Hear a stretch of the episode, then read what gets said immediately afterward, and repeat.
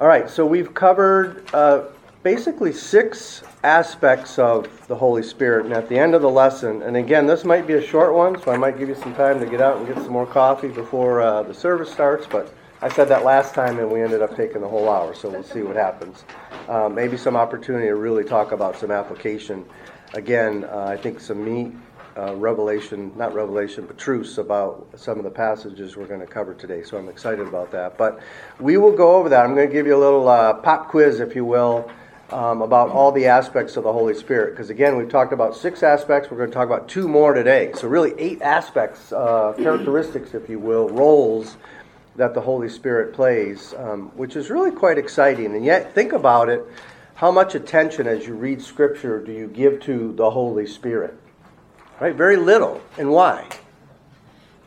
We talked about this last week. What is the what is the focus of the Holy Spirit? Jesus Christ. And everything that he does, it's pointing towards glorifying Christ. Even the work that he's doing in us through sanctification, what's the focus? To conform us into the image of Jesus Christ. We're going to see today. Um, so last week we talked a lot about the Holy Spirit in the believer's life. This week is really a focus on what he does in the rest of the world, right? To unbelievers. That's the focus today. And then we'll wrap it up with, like I said, kind of a pop quiz to bring all this together. Okay, is that fair? All right, if you will, let's uh, go to item number one. It should be on page 73. The Holy Spirit's work in the world. The Holy Spirit today is convicting the world of sin, of righteousness, and of judgment. He uses the lives and prayers of believers, the words of Scripture, and various circumstances of life to convince unbelievers of the truth of the gospel. If you have your Bibles, please um, open to John. And we're going to actually start in 14. John 14. Um, the context of what's going on here in John is that it's getting close to the time where, where Jesus is going to die on the cross, right? He's going to be leaving them. And he's trying to explain all this to them and he's trying to encourage them. So that's what's happening in John, and we'll be in 14, 15, and 16. But this idea of the Holy Spirit. And if I go back again to item one, the Holy Spirit today is convicting the world of sin, of righteousness, and, and, and judgment. That's really the what. What is the Holy Spirit doing? How he do, does that is the second part of that. He uses the lives and prayers of believers, the words of Scripture, and various circumstances of life of the believer, right, to convince unbelievers of the truth of the gospel. Primary in all of that is, is Scripture, right, the Word, and we're going to see that. And, and this is, uh, I'm pretty excited about it. I'll be honest with you, I'm getting ahead of myself. This passage in John 16, 7 through 11 has always puzzled me a little bit, but we'll get there, okay? But let's start in John 14 in verse 15 is where we will start. And again, what we're trying to do is introduce this idea of what's going on with the role of the Spirit. So, starting in verse 15 If you love me, you will keep my commandments. And I will ask the Father, and he will give you another helper, that he may be with you forever. That is the Spirit of truth, whom the world cannot receive because it does not behold him or know him, but you know him because he abides with you and will be in you. So, a couple things there, right? We've talked about the helper. Jesus is leaving. He's telling everyone. they've been with him for three years, and he's telling them, I'm about to leave you. But everything that I've talked about, the promises that I've given you, I'm going to give you something else in my absence the helper, the Holy Spirit, the comforter right? That's going to empower you. But what kind of a spirit is it? It's a spirit of truth. You know, I go back to how does the Holy Spirit convict? And it is through God's truth, God's revealed word. And that's going to be very important um, when we talk about evangelism. All right, so keep that in mind. All right, so he's telling the disciples, again, I'm about to leave you, but I'm going to give you a helper. All right, let's jump over to verse 26, 14, 26. But the Helper, the Holy Spirit, whom the Father will send in my name, he will teach you all things and bring to your remembrance all that I said to you. Do you remember one of the roles or aspects of the Holy Spirit we studied last week? Illumination. Illumination, right? Revealing truth as we go through Scripture. You can't do that as an unbeliever. You can read it, but you can't understand it, right? It's the Holy Spirit that gives that illumination. Good. All right, let's jump over to chapter 15, verse 26. When the Helper, right, the Holy Spirit, comes, whom I shall send to you from the Father, that is the Spirit of truth, who proceeds from the Father, he will bear witness of me. So again, it describes the Helper as the Spirit of truth, and his goal is to bear witness of Jesus Christ. Right? That's what the truth does, to bear witness of Jesus Christ. All right, so let's go to our passage here on the top of page 73 in this verse, and you can turn to your Bibles if you want. It's just one chapter over, John 16, 7 through 11. And I'm going to try to not talk as much today, so if I could have someone read that. Glenn, would you mind reading that for me? But I tell you the truth, it is to your advantage that I go away. For, for if I do not go away, the Helper shall not come to. If I go, I will send him to you. And he, when he comes, will convict the world concerning sin and righteousness and judgment. Concerning sin, because they do not believe in me, and concerning righteousness, because I go to the Father. And you no longer behold me, and concerning judgment, because the ruler of this world has been judged. Good, thank you. Um, I don't know how many of you, th- this passage has always puzzled me a little bit. You know, what does this really mean? And it's pretty succinct, right? Uh, he will convict the world concerning sin, and righteousness and judgment. Concerning sin, because they do not believe in me. Concerning righteousness, because I go to the Father and you no longer behold me. And concerning judgment, because the ruler of the world has been judged. So you have these elements of sin, righteousness, and judgment. On the surface, it can seem as simple as well, yeah, he convicts the unbeliever of sin, he, he makes them feel guilty right? That's often our understanding of conviction, right? I, I had two bowls of ice cream last night. I should only had one. I, I'm, I feel convicted. I feel guilty, right? That's how we often think of conviction. And so it's easy to say what this is saying is simply that the Holy Spirit convicts people of sin. You shouldn't do that. Of righteousness, here is the standard. This is what you're supposed to do. And if you don't do it, there will be judgment. There is no doubt an element of that in all of this, right? That's what's going to happen to the unbeliever. But that's really not what this is saying. And it starts with our understanding of the word conviction. What does it mean to convict? Um, and I'm getting this from some commentaries, so I didn't I didn't get this all myself, right? But if you look at that word, it is really a legal term, and um, it's a it's a um, think of a lawyer who's doing a prosecution and he's trying to convince he's not trying he is convincing by laying out all the evidence to a final verdict. It's almost like the lawyer and judge combined so when we talk about convict here it's laying out all of the evidence to say you are guilty that's what's happening here when we talk about conviction. So we, the Holy Spirit is convincing through evidence and rendering a final verdict. Um, there was a, uh, uh, podcast that I listened to from John MacArthur on this, and he talks about uh, many of the prophets, even Jesus being a prosecutor. Right? He came to prosecute through the truth. And think about that's what the Holy Spirit is doing here. He's a prosecutor. He has all the evidence laid out. That's what this is talking about when we talk about conviction.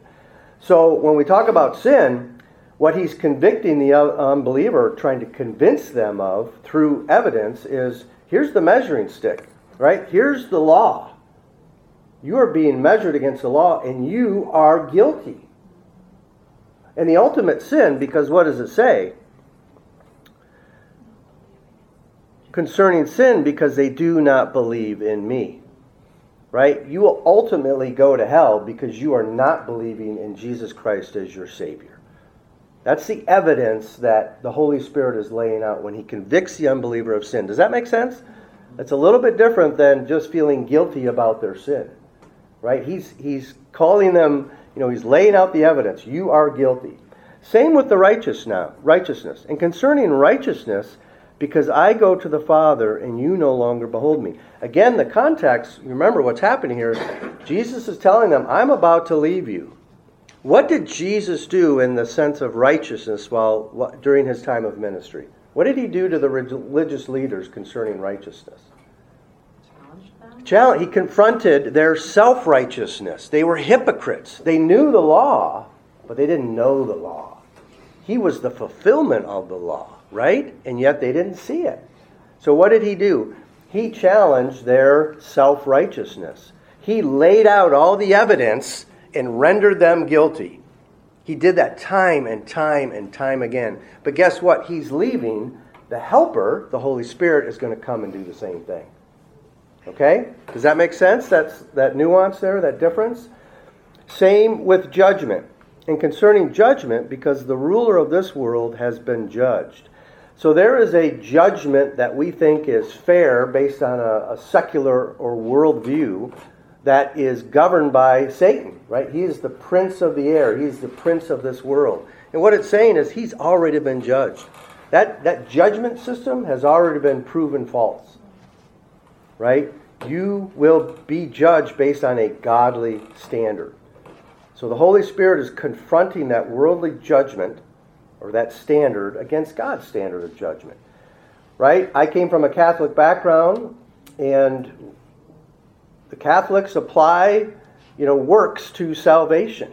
And so you're always trying to be good enough. Am I good enough? I'm a pretty good person. I'm going to be okay. That's a, a worldly sense of judgment, if you will. That's not God's standard of judgment. So that's what the Holy Spirit is, is convicting or convincing the unbeliever of. Now think about that. When it comes to sin, he's, he's laid out all the evidence. You are guilty because you have not accepted Jesus Christ as your Savior. The righteousness, the standard, no one can be right. You need Christ's imputation of His righteousness on you. And if you don't, the judgment is hell, is death. What is that? In its basic sense, it's the gospel. It's the gospel message. So go back to what is the role of the helper. Remember, the disciples at the time, they were given the Great Commission go out and make disciples of the world. How am I going to do that, Jesus? If you're leaving us, I'm going to send you a helper. And the second part of the, the item one up front, right? How is that done? It's through man, through the preaching of the word. That's why I go back to the spirit of truth. That's why this is so important. The Holy Spirit is validating that truth. That's why the word has to go out and be preached. The gospel message has to go out. But the Holy Spirit is um, empowering that effort, right? Our ability to go and evangelize is all about the Holy Spirit doing His work to convict men and women. But convict in the sense of laying out all the evidence, rendering the verdict, not making them feel sorrowful. Um, if you have your Bibles, let's go to 2 Corinthians, this idea of a worldly sorrow. Glenn, yeah. Um, on the aspect of Jesus leaving sending the Holy Spirit, and he explains kind of how, how that works. I like the aspect also that that he's demonstrating again that, that that's our place. He's he prepared a place for us, mm. and that as he leaves, so shall we. We shall leave and be with him. And so he's not demonstrating this. Well, you know, you get saved and you just be on a better earth kind of. Place. For sure. It's, it's better, not perfect, but it's better. Yeah. But here he's saying, you're gonna be with me. and Yep. See, I have to go and demonstrate that, and Yeah. So there's that aspect. That's a great point, Glenn, because, you know, he, he always gives the final hope, right? That there will be a day of glorification, you will be with me. But until then, there's this time that the world hated me. You know, that was part of the message here that he was telling them is the world hated me, the world's going to hate you. And again, if you're leaving us, well, how, how can we handle that? Lord, how can we do the Great Commission if the, if the world hates us? I'm going to send you a helper. And this is what he's going to do. Right? That's the hope that he gives. But to your point, yes, there will be a day um, when we do go be glorified and we won't have to worry about that. But until then, I send you a helper. All right, 2 Corinthians 7. I'm going to pick it up in verse 8. For though I caused you sorrow by my letter, again, Corinthians is all about sanctifying the church. So Paul's pretty direct. What is he doing? Paul is a prosecutor, isn't he? Right? He's laying out the evidence, he's laying out the truth, even to the believers. For though I caused you sorrow by my letter, I do not regret it. Though I did regret it, for I see that letter caused you sorrow, though only for a while. I now rejoice, not that you were made sorrowful but that you were made sorrowful to the point of repentance. For you were made sorrowful according to the will of God, in order that you might not suffer loss in anything through us. For the sorrow that is according to the will of God produces a repentance without regret, leading to salvation, but the sorrow of the world produces death. Can you see how, if the Holy Spirit simply made us feel guilty for some sin, right, that sorrow leads to death. It's just a worldly sorrow. We need a sorrow that leads to repentance. And that's what the Holy Spirit is doing to convince the unbeliever, right? Again, laying out the evidence, rendering the verdict. Does that make sense? So you can see the contrast there between the intent is not to produce a worldly sorrow, but a godly sorrow that leads to repentance. So let me ask you guys something. Um, well, let's finish. Let's finish the, the passages here. Sorry, getting ahead of myself again. Let's skip Acts two and let's go to the bold Romans one. For I am not ashamed of the gospel, for it is the power of God for salvation to everyone who believes, to the Jew first, and also to the Greek. So, what what is the? Um, it's self-explanatory, but what's being done here? The gospel is going out. The preaching. I talked about the spirit of truth. How is the Spirit convicting the unbeliever? Through the gospel, right? Through the preaching of God's word. Romans 10. So faith comes from hearing, and hearing by the word of Christ. That's why we here at HBC have such a high view of Scripture, and we will defend to the death, you know, the the uh, exposition of God's word, uh, word from the pulpit. Why we have growing disciple classes to teach the word why we have a theology class, why we dig in deep, right? It's to make sure that God's truth is going out. And then what happens in uh, Acts 2? What was happening in Acts 2? Do you remember? it was the time of Pentecost. It's where we see this transition of the Holy Spirit act in a different way than he did in the Old Testament to the New Testament. We saw all these manifestations of um, these folks drink are um, speaking in different tongues, which were really just separate languages. Um, the manifestation of what looked like flames, right? So we see all this, and, and Paul or Peter again being um, the prosecutor says this in Acts two. After after he gets up and he, he explains what's happening. They're not drunk, right? They're they have been indwelt with the Holy Spirit. Acts two thirty seven. Now, when they heard this, they were pierced to the heart, and said to Peter and the rest of the apostles, Brethren, what shall we do? That's the Holy Spirit convicting. That's the result of that. Again, the truth was preached, and it pierced their heart. What shall we do? So, my question to you is in light of how we just described John 16, 7 through 11, how might this change our view of the Holy Spirit in our evangelism. What are your thoughts? Miss Green? I feel like it would um, help me to be bolder. Mm. Okay, good. Knowing that He's working through what I'm saying, knowing the power is not of me. Um, I don't have to convince anybody. It's the Holy Spirit. All I have to do is be obedient. Right. Good.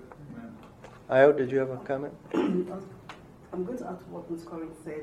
Um, sometimes when we go out to evangelize or preach, one of the things that a missionary said to me was that it helps me not to be discouraged because sometimes you are following up in a particular person for years and the person doesn't change. Mm. What you should do, or that community does not accept God yet, what you should do is continue to do that, knowing that it's the Holy Spirit mm-hmm. that actually does the final work. Yeah. So for her as a missionary, that is what's put in front of her. I'm going to do the work. Yep. Holy Spirit going to do the rest. So it keeps her going up. Yeah. So yep. Excellent. Good. Glenn, did you have something?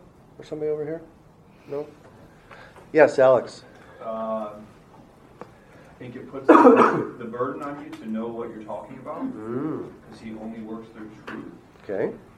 So if you're, um, you need to know, like I think as Peter says, uh, be ready at all times to give an account for the hope that is in you.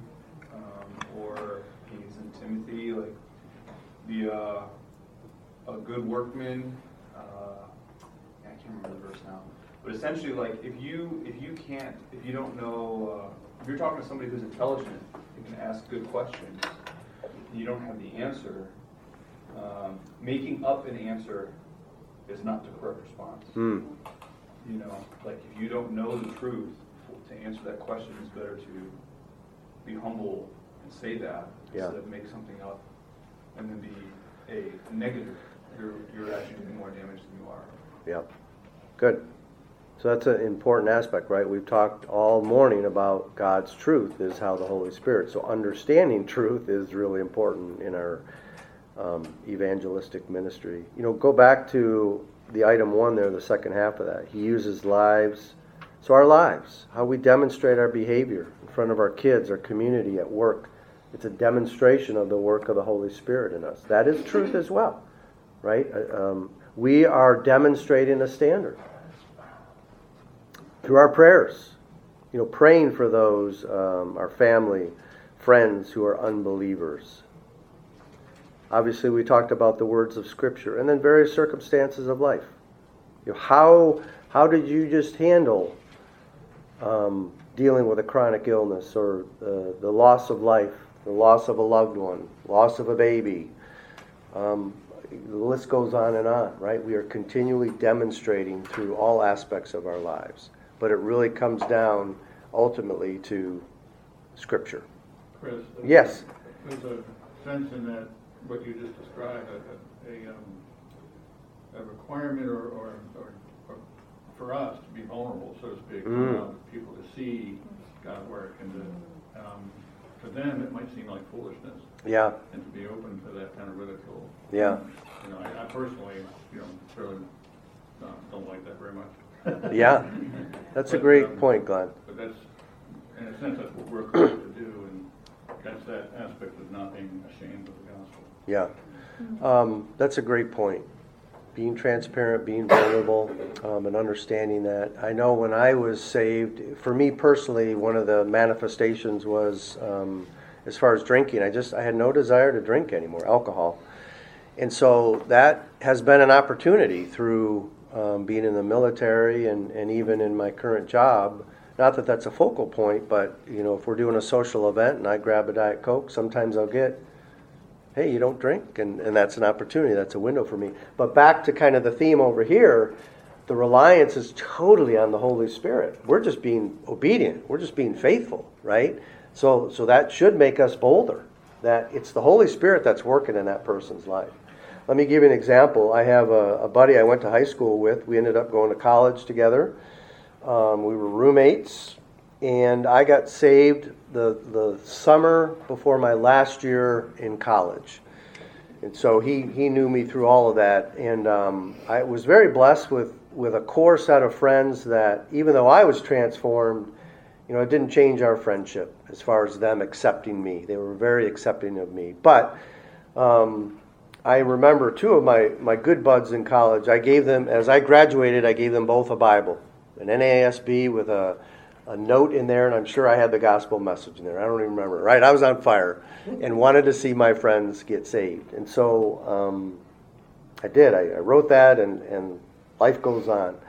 Fast forward, you know, a couple years ago, I still kept in touch with, with both of those guys, but one in particular. And he was going through a, a difficult time. He was going through a divorce with his wife, not a believer. Um, but it was another opportunity in that time of crisis to, to bring back up Christ and say, hey, hey, brother, here's what Christ has done in my life. And I said, I, I really encourage you to get a Bible. He says, No, I got a Bible. I still have the one you gave me, and it's sitting right here. And that just, boy, You know, that just really touched me because he never got rid of that. He didn't give it to thrift. The, the Holy Spirit is convicting him. That Bible is sitting right there. Now, he is still not a believer. All right? Nothing has changed. And yet, what a neat opportunity to see the Holy Spirit at work there. Um, and that's, that's the truth at work, right? That's the Holy Spirit convicting him. Um, will he ever be saved? I don't know. That's in the Lord's hands. Um, but to the point made earlier, that's, that's the Holy Spirit's job. I just have to continue to be obedient. When I have opportunity to share the gospel with him, I'll do that. Until then, I keep praying. Um, now, all of that points us to the second item here. Right? We can do all this, the Holy Spirit convicts, but what has to happen? Only the Spirit of God can awaken a spiritually dead person to his sinful condition and to the truth of the gospel. Left to himself, man does not seek God. It is the grace of God that sends the Spirit to convince man, there's that word, convince, of his desperate need of Christ. And these passages are familiar, but let me start with um, a definition that we often, this um, idea of the Spirit awakening the dead person, uh, often a term we call regeneration, right? It's the act of God in which He imparts new spiritual life, um, born again. Bottom line is this person is dead dead, dead, dead, and they need a new heart. They need to be transformed. That's what regeneration is, and that's the work of the Holy Spirit. All right, and some very familiar passages. Romans 3 10 through 18. Can I have some? Alex, can you read that for me? Are you there? I have in my notes. Uh, as it is written, there is none righteous, not even one. There is none who understands. There is none who seeks for God. All have turned aside. Together they have become useless. There is none who does good, there is not even one. Their throat is an open grave, with their tongues they keep deceiving. The poison of asps is under their lips, whose mouth is full of cursing and bitterness. Their feet are swift to shed blood. Destruction and misery are in their paths, and the path of peace have they not known. There is no fear of God before their eyes. Good, thank you. There is none who seeks for God, right? It is impossible to seek God in our sinful, degenerate state. It is only through the work of the Holy Spirit that can regenerate. So I love the fact that what we just discussed up in item 1 in John 16 is that the Holy Spirit is convincing, convicting the unbeliever, right, of their unbelief. So there will be no excuse when the time of judgment comes. None. Right? The evidence has all been laid out. And yet, the only way for that person to become a believer is if the Holy Spirit regenerates their heart, transforms their heart. Ephesians 2. Heather, can you read that for me, please? Sure. and you were dead in your trespasses and sins, in which you formerly walked according to the course of this world, according to the prince of the power of the air, of the spirit that is now working in the sons of disobedience among them we too all formerly lived in the lusts of our flesh, indulging the desires of the flesh and of the mind, and were by nature children of wrath, even as the rest. But God, being rich in mercy, because of his great love with which he loved us, even when we were dead in our transgressions, made us alive together with Christ. By grace you have been saved. Good. All right. So same kind of theme there. And then the last one, 2 Timothy. And they may come to their senses and escape from the snare of the devil, having been held captive by him to do his will. All right? So it's the work of the Holy Spirit regenerating our lives. If you turn over to the next page, top of page 74, just some supplemental notes. Same type of theme, but we'll read that. 1 Corinthians. But to us God revealed them through the Spirit. For the Spirit searches all things, even the depths of God. For who among men knows the depths of a man except the Spirit of the man which is in him? Even so, the depths of God no one knows except the Spirit of God. Now we have received not the Spirit of the world, but the Spirit who is from God, so that we may know the depths graciously given to us by God, of which depths we also speak, not in words taught by human wisdom, but in those taught by the Spirit, combining spiritual depths with spiritual words. But a natural man does not accept the depths of the Spirit of God or for they are foolishness to him, and he cannot understand them because they are spiritually examined. But he who is spiritual examines all things, yet he himself is examined by no one. For who has known the mind of the Lord that he will direct him? But we have the mind of Christ. In Acts 16. And a woman named Lydia from the city of Thyatira, a seller of purple fabrics, a worshiper of God, was listening whose heart the Lord opened to pay attention to the things spoken by Paul. When she and her husband, and I'm sorry, and when she and her household had been baptized, she urged us, saying, If you had judged me to be faithful to the Lord, come into my house and stay. And she prevailed upon us. And in John 6, no one can come to me unless the Father who sent me draws him, and I will raise him up on the last day. And he was saying, For this reason I have said to you that no one can come to me unless he has been granted him from the Father. All right, so again, just reemphasizing this theme of it is only through the work of the Holy Spirit, through regeneration. All right, if you go to your homework, page 75, we've talked a lot about this, but I'm, I'm wondering if we can see if you can summarize the interpretation there. So again, explain what John 16, 7 through 11 means when it says the Holy Spirit convicts the world of sin. Again, let's go back to convict. Can someone maybe try and summarize what does that word really mean in this case, to convict? kind of uh, lay out the evidence that you are guilty. Yep, against a standard, God's standard, and render a verdict. It's not about just pleading to a jury. You are you are the prosecutor and the judge, right? Here's the evidence and here's the verdict. So good, that's what convict means. So in regards to sin, it's again being measured against the law of God and rendered guilty. Ultimately for what sin though? It doesn't talk about sins, it talks about sin. Unbelief. Unbelief, not believing in Jesus Christ as your savior. Right? Because we know that's the only way you can be right before God. And the second part of that, again, righteousness, we saw that Jesus confronted the self righteousness, the hypocrisy that was happening during his time, the religious leaders. He had to go away, though. So the Holy Spirit's going to continue that ministry of confronting the world's self righteousness. The standard is God's righteousness. And no one can be right. We just talked about that. No one pursues God, no one is good before God right? Righteousness, a right standing before God. It is only through the imputation of Christ's righteousness on us, right? And that happens at the point of justification. And then judgment. Again, Satan has already been judged. The, the world standard has already been judged. You will be judged against God's standard. And the culmination of all of that is what? Is the gospel message. So I think that's just beautiful. And, and remember, the Great Commission was go out and make disciples. The Holy Spirit, the Helper, has gone forward to do that on our behalf. So, really, the application question, and you guys have answered um, that very well. How should the necessity of the Holy Spirit's role in drawing someone to Christ affect your evangelism? A little bit of a twist on that, right? Um, how should the necessity of the Holy Spirit drawing, so this idea of regeneration, how might that impact our evangelism as well? Any thoughts on that? Very similar, but to what you answered earlier. It's knowing that it's the Holy Spirit that ultimately enlives someone.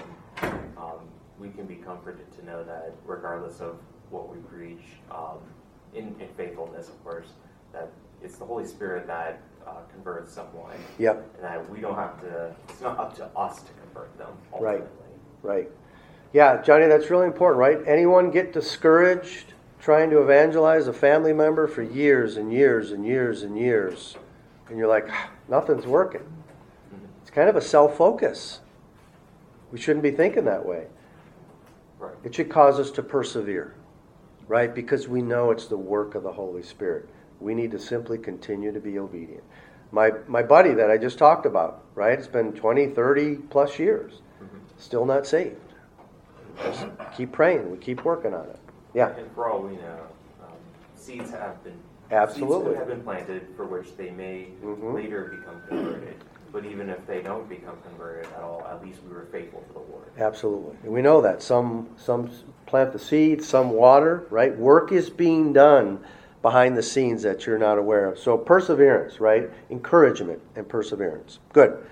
Um, we know total reliance on the Holy Spirit. You guys talked about that, and not ourselves. Don't get discouraged. But what else? What, what is so critical in our evangelistic method? What must we have? I don't have it in my hand, but right, the gospel, the truth. That's you know back to Alex's point. You've got to be in the Word so you know the Word, so that in season you're ready. You're ready at all times. And don't be discouraged that you're not a theologian and, and know every you know doctrine to the nth detail. I'm not there either. We know the basics though, and you need to understand the basics and be able to bring them to the Word. So important, Lawrence. So in our preparation to engage the world, like what you just said, there's an aspect in which, since the Spirit dwells within us, then I think there's a passage, passage of Scripture that says, don't worry about what we're going to say, but the Holy Spirit will tell us Mhm. what to say. Right. And then there's another aspect where Paul says, and I think, John, John, you, there, there, there's another aspect where you have to be prepared, like study to show yourself Yeah. approved. Yep. So that kind of confused me a little bit. Hmm. Like, in one aspect, don't worry about it. The Spirit will tell you what to do. Then there's another aspect where you got to study to show yourself approved. You got to have, have put in some preparation. Yeah. Yeah. I, I see those as actually working together. Sure. In that, as we study and so forth, when we get to a certain situation, um, the verse that we just looked at, uh, the Holy Spirit will bring to remembrance those things that we have learned, and, you know, um, you know, so that the, it's not the Spirit can necessarily give us, uh, insights that we never heard before. Right. Um, that's, that's dangerous in a sense. Yeah. We need to be in the Word. Yeah. But also, I wanted to just piggyback on the aspect of, you know the gospel, you know what it meant to you. It may be very simple. That's all you need. Right. That's all you need to do. Is just, hey, this is what it meant to me. Yeah.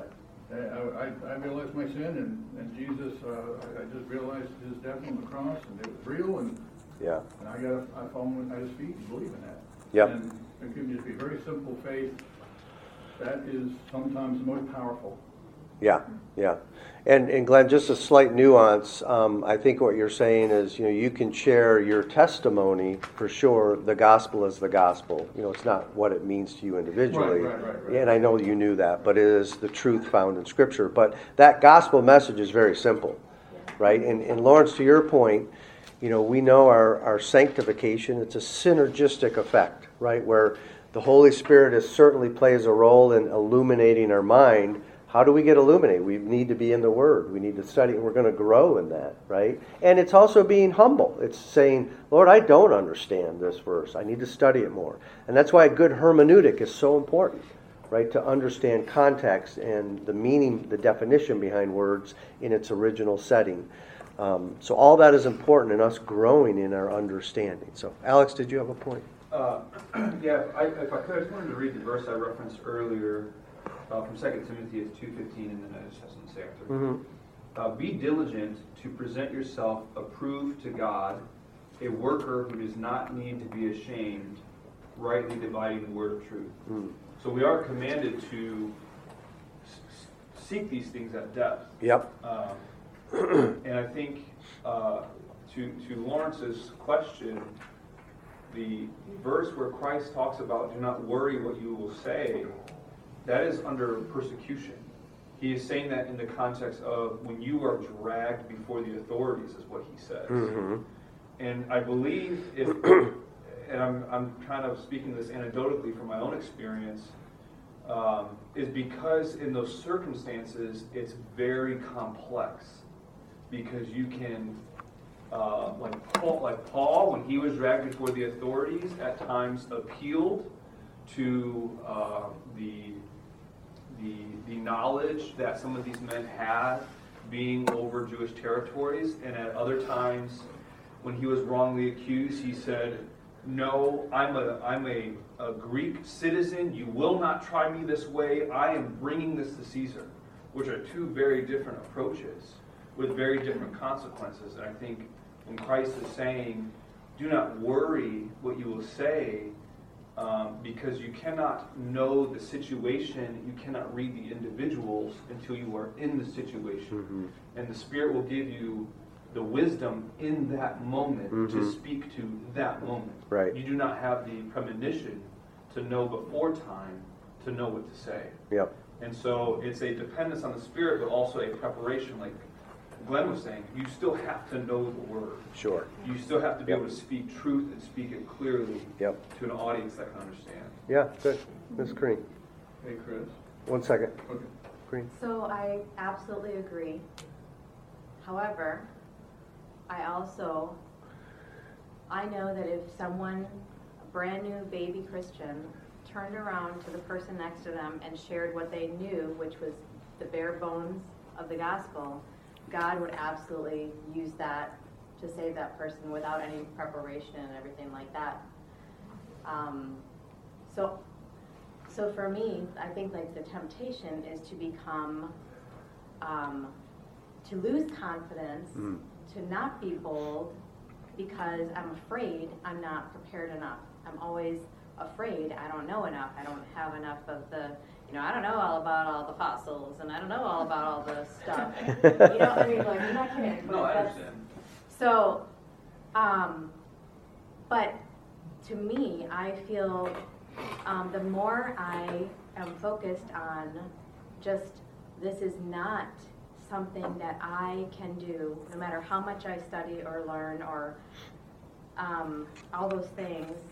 Like I take great comfort knowing that whatever I say lined up with the truth of God's word, certainly. But whatever I say, that God is going to use that, and it's not because I um, did all this studying and, mem- you know, figured all this stuff out.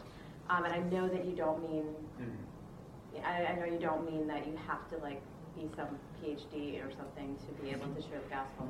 But um, I just think that there's a caution there, and I, I think that when we start to think about how we have to convince someone because of how we've studied and we're all prepared and you know now I can share the gospel because I'm prepared. Sure. I just think that there's a caution there, and there needs to be um, a confidence in the Lord, regardless of our um, level of ability and knowledge and all that stuff.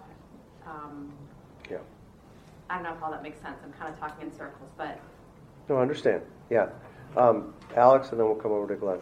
I think, I agree. I think the temptation goes both ways. Yeah. Where you can have confidence in your knowledge, Yep. but then the temptation of the flesh is also to be lazy Yeah. and to not Yes. seek after God. Yeah. And so I agree, there's a, there's a harmony that has to exist of, you're commanded to seek to know the Lord more. Israel was, had judgment coming on them specifically and through some prophets because they did not seek to know God. Mhm. So we are commanded, but there's also, you need to be dependent on the work and the power of the Spirit and not be lofty in your knowledge. Right. Yeah. Right. So I think uh, that's a great way to, to kind of frame up. Um, no, no matter where you're at in your walk, from the very basic element to to somewhere up here, don't lose sight of the you know the focus is the Holy Spirit, right? It's the work of the Holy Spirit. And even if you're up here, the gospel message might be the very simplistic one that you had when you first started, right? It's it's understanding the context of the moment. Glenn. Um, to kind of go along with this conversation, it, it drives me sort of wonder, why, why does God involve us in this at all? Why does he want us to be involved? Um, Sinful that we are and, and Sure. error-prone that we are, why does he want us involved in such an important ministry as, as uh, sharing the gospel? I mean, we know, he could use donkeys if he wanted to. Sure. He could just send out a sea of donkeys. to speak to the people. Wouldn't that be something? so when, when you get the answer to that, let me know, because that's the great mystery, right?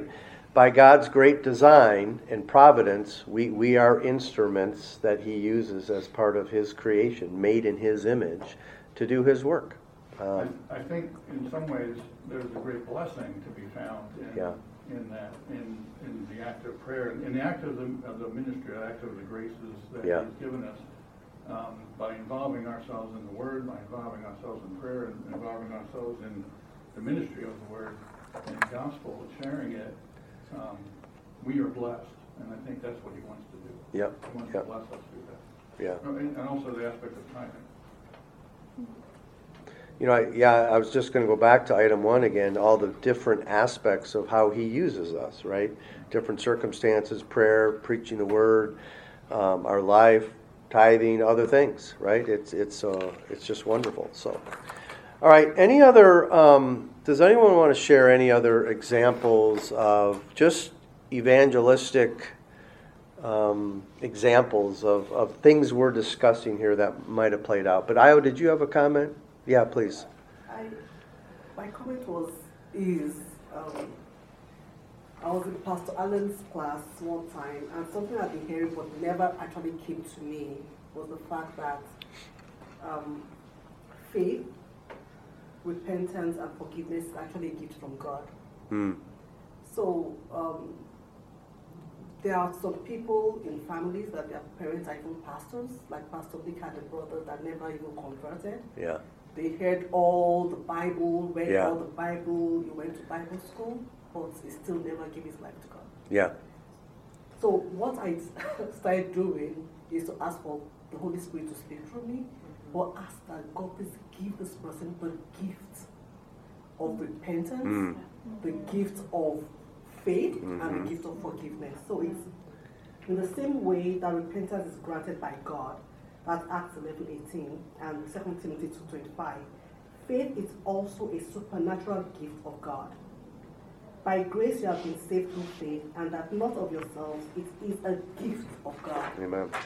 So it's so important that we have to ask for that gift, Yeah. that while the Holy Spirit is working through us, if they don't have that gift from God, Yeah. because God knows His own, His own sheep.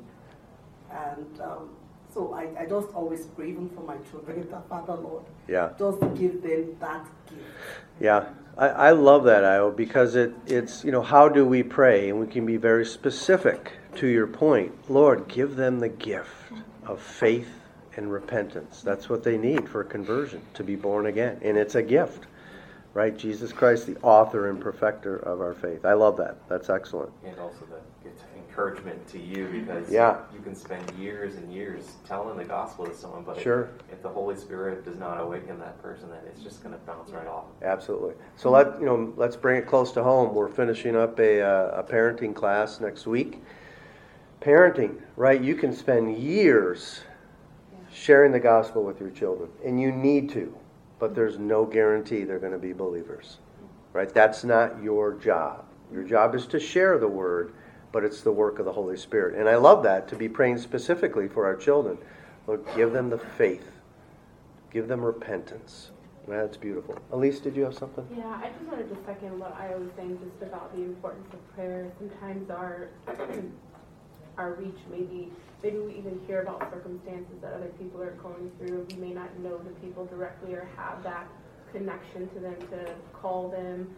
Um, but you know that they need help in, Mm. in one way or another. For Mhm. example, like my um, a good friend of my sister's recently, her and her um, significant other had a baby, and the baby passed away at four months old. Mm-hmm. And you know, just to imagine how devastating that is for you know a couple that has tried, even though they're unmarried. I don't know that they're saved or not, but just you know, it, it hit close to me being a mom. You know, the fact that someone could just lose a baby like Yeah. that um, when they were seemingly healthy and had no like issues at all. And so, just my prayer has been just that you know God would you know make Himself known to them, that you know He would call them you know to Himself, and Mhm. if they're not saved, that they would be saved, and just really you know honing in on the fact that there's still something that can be can be done. It's not too late, and that my impact for them would just be to continue to pray as often as I think about them, whether I'm driving, I'm at work, I'm in the middle of something with my kids, like you can do it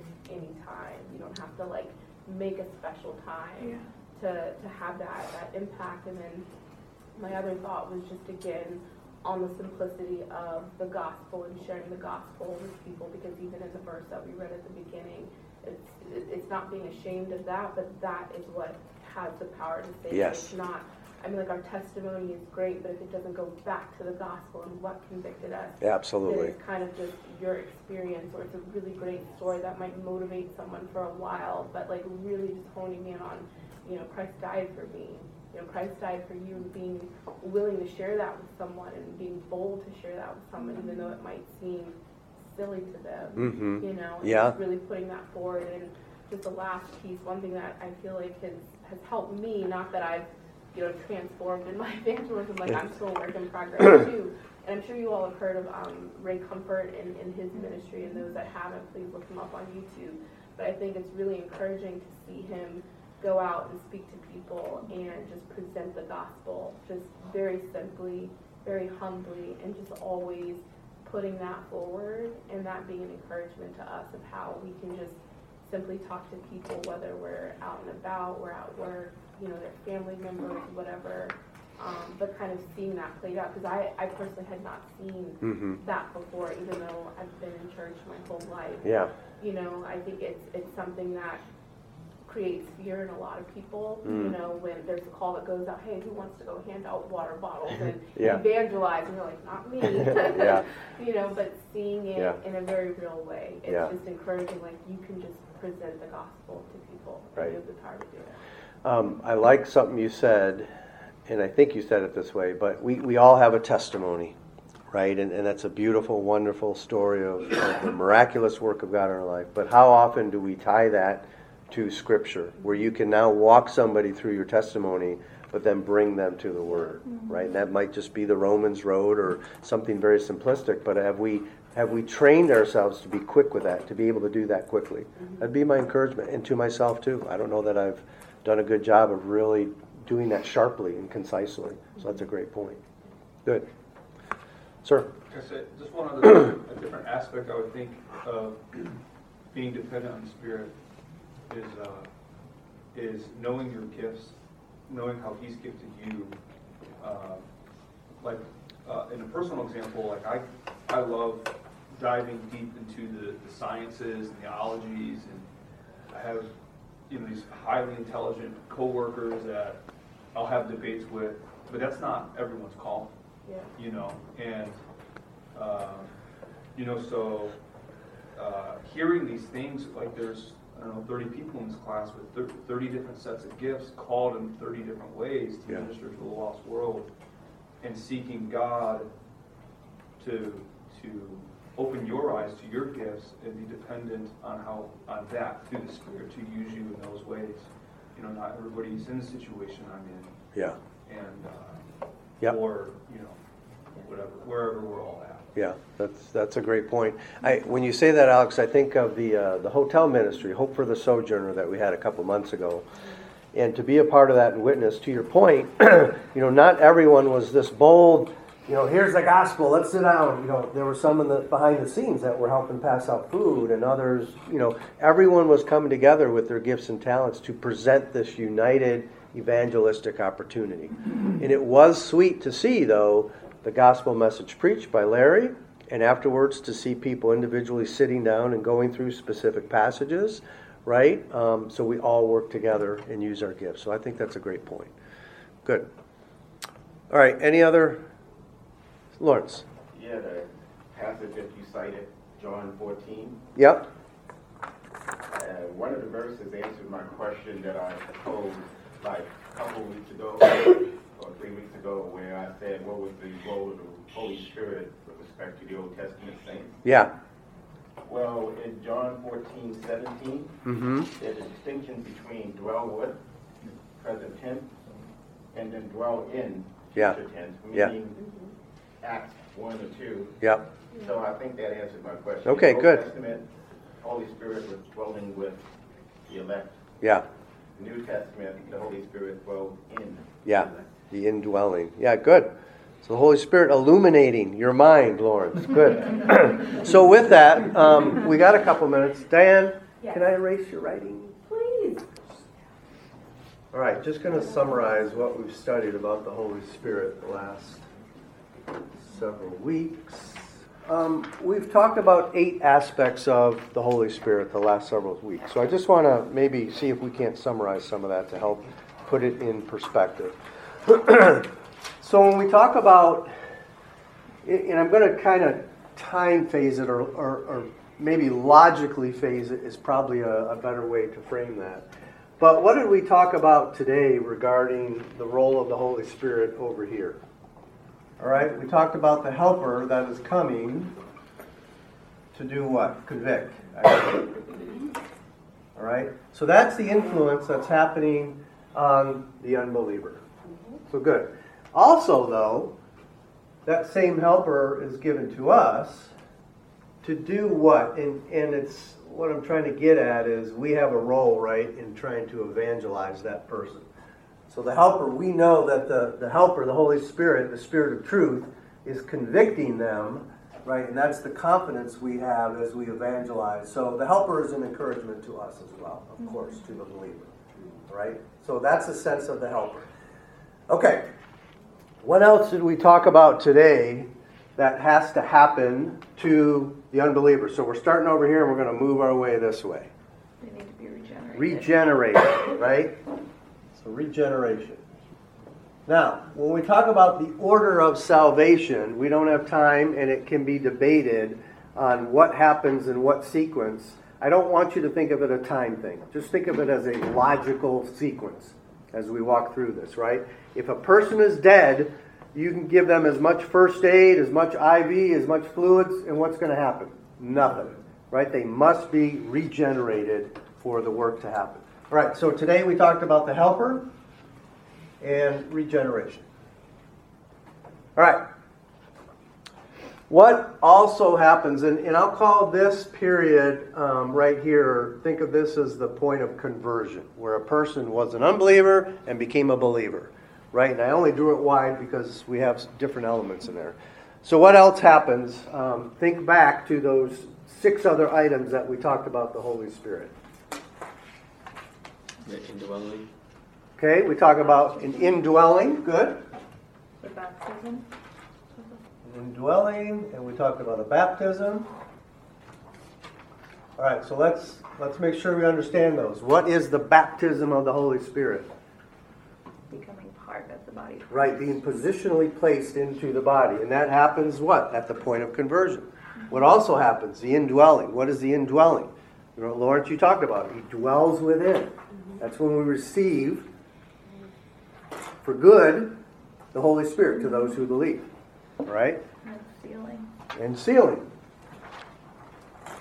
And what is sealing? That guarantee. It's a guarantee.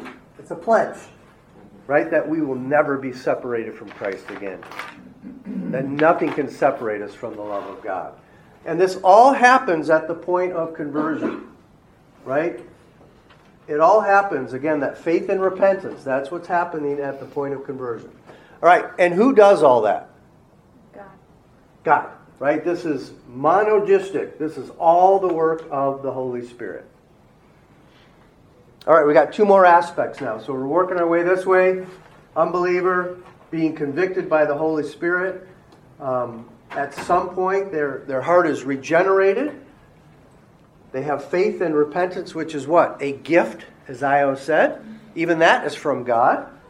And at that point, we have the indwelling of the Spirit. We are placed into the church body. We are sealed for that time of glorification. All done by the Holy Spirit. All right, so now we're on the other side of this as a believer. What happens? We begin our process of sanctification. Sanctification. So, what role or aspects of the Holy Spirit did we talk about there? What do we need? He's still convicting us. Uh, he is, yeah. He's illuminating. Illuminating. Okay?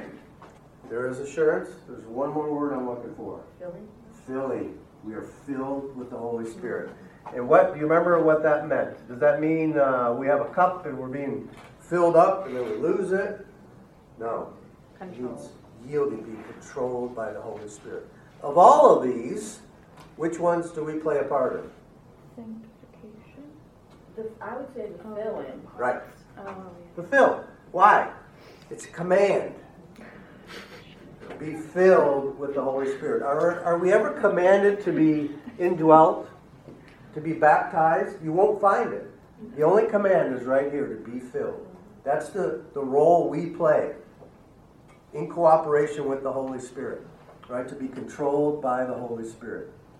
So does that, real quick, does that make sense though? How all that fits together, those eight pieces of the Holy Spirit? That's a lot about the Holy Spirit, right? Eight different aspects, but you can see how that all wraps together. Miss Elise. Yeah, I, I might have missed this because I don't think I was here when we went through that lesson, but in being filled, are, are we saying then that that's like a choice because we play a role in it? Like we can choose as a believer to maybe not be filled by the Holy Spirit? Yeah, we, we had a really good discussion, and I would encourage you to go back to listen to that tape. I But can, I definitely can. Yeah, because it's really important because I, I think we, we grow up with this connotation that, you know, you have a cup and you get filled up Right.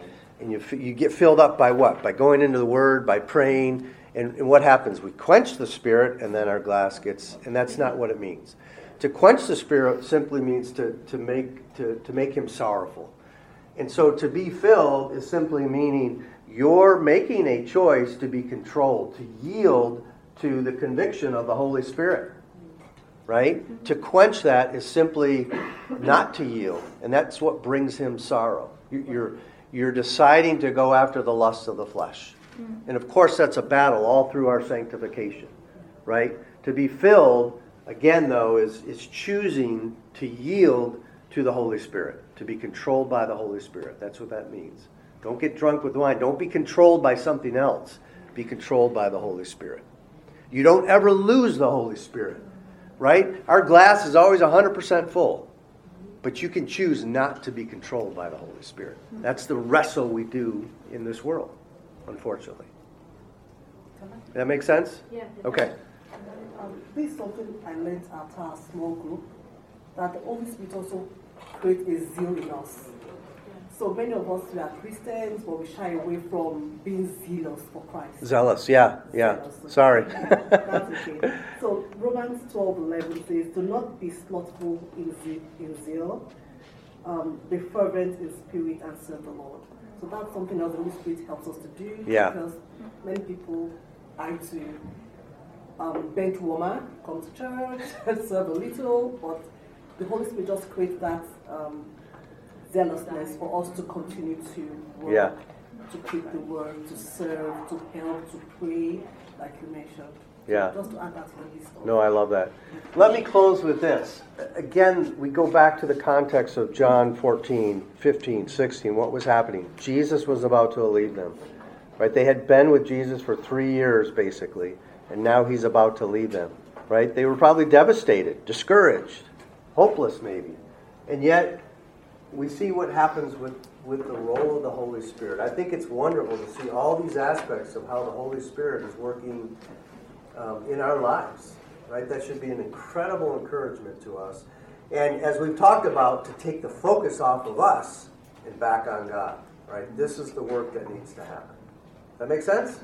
Good? All right, let me close.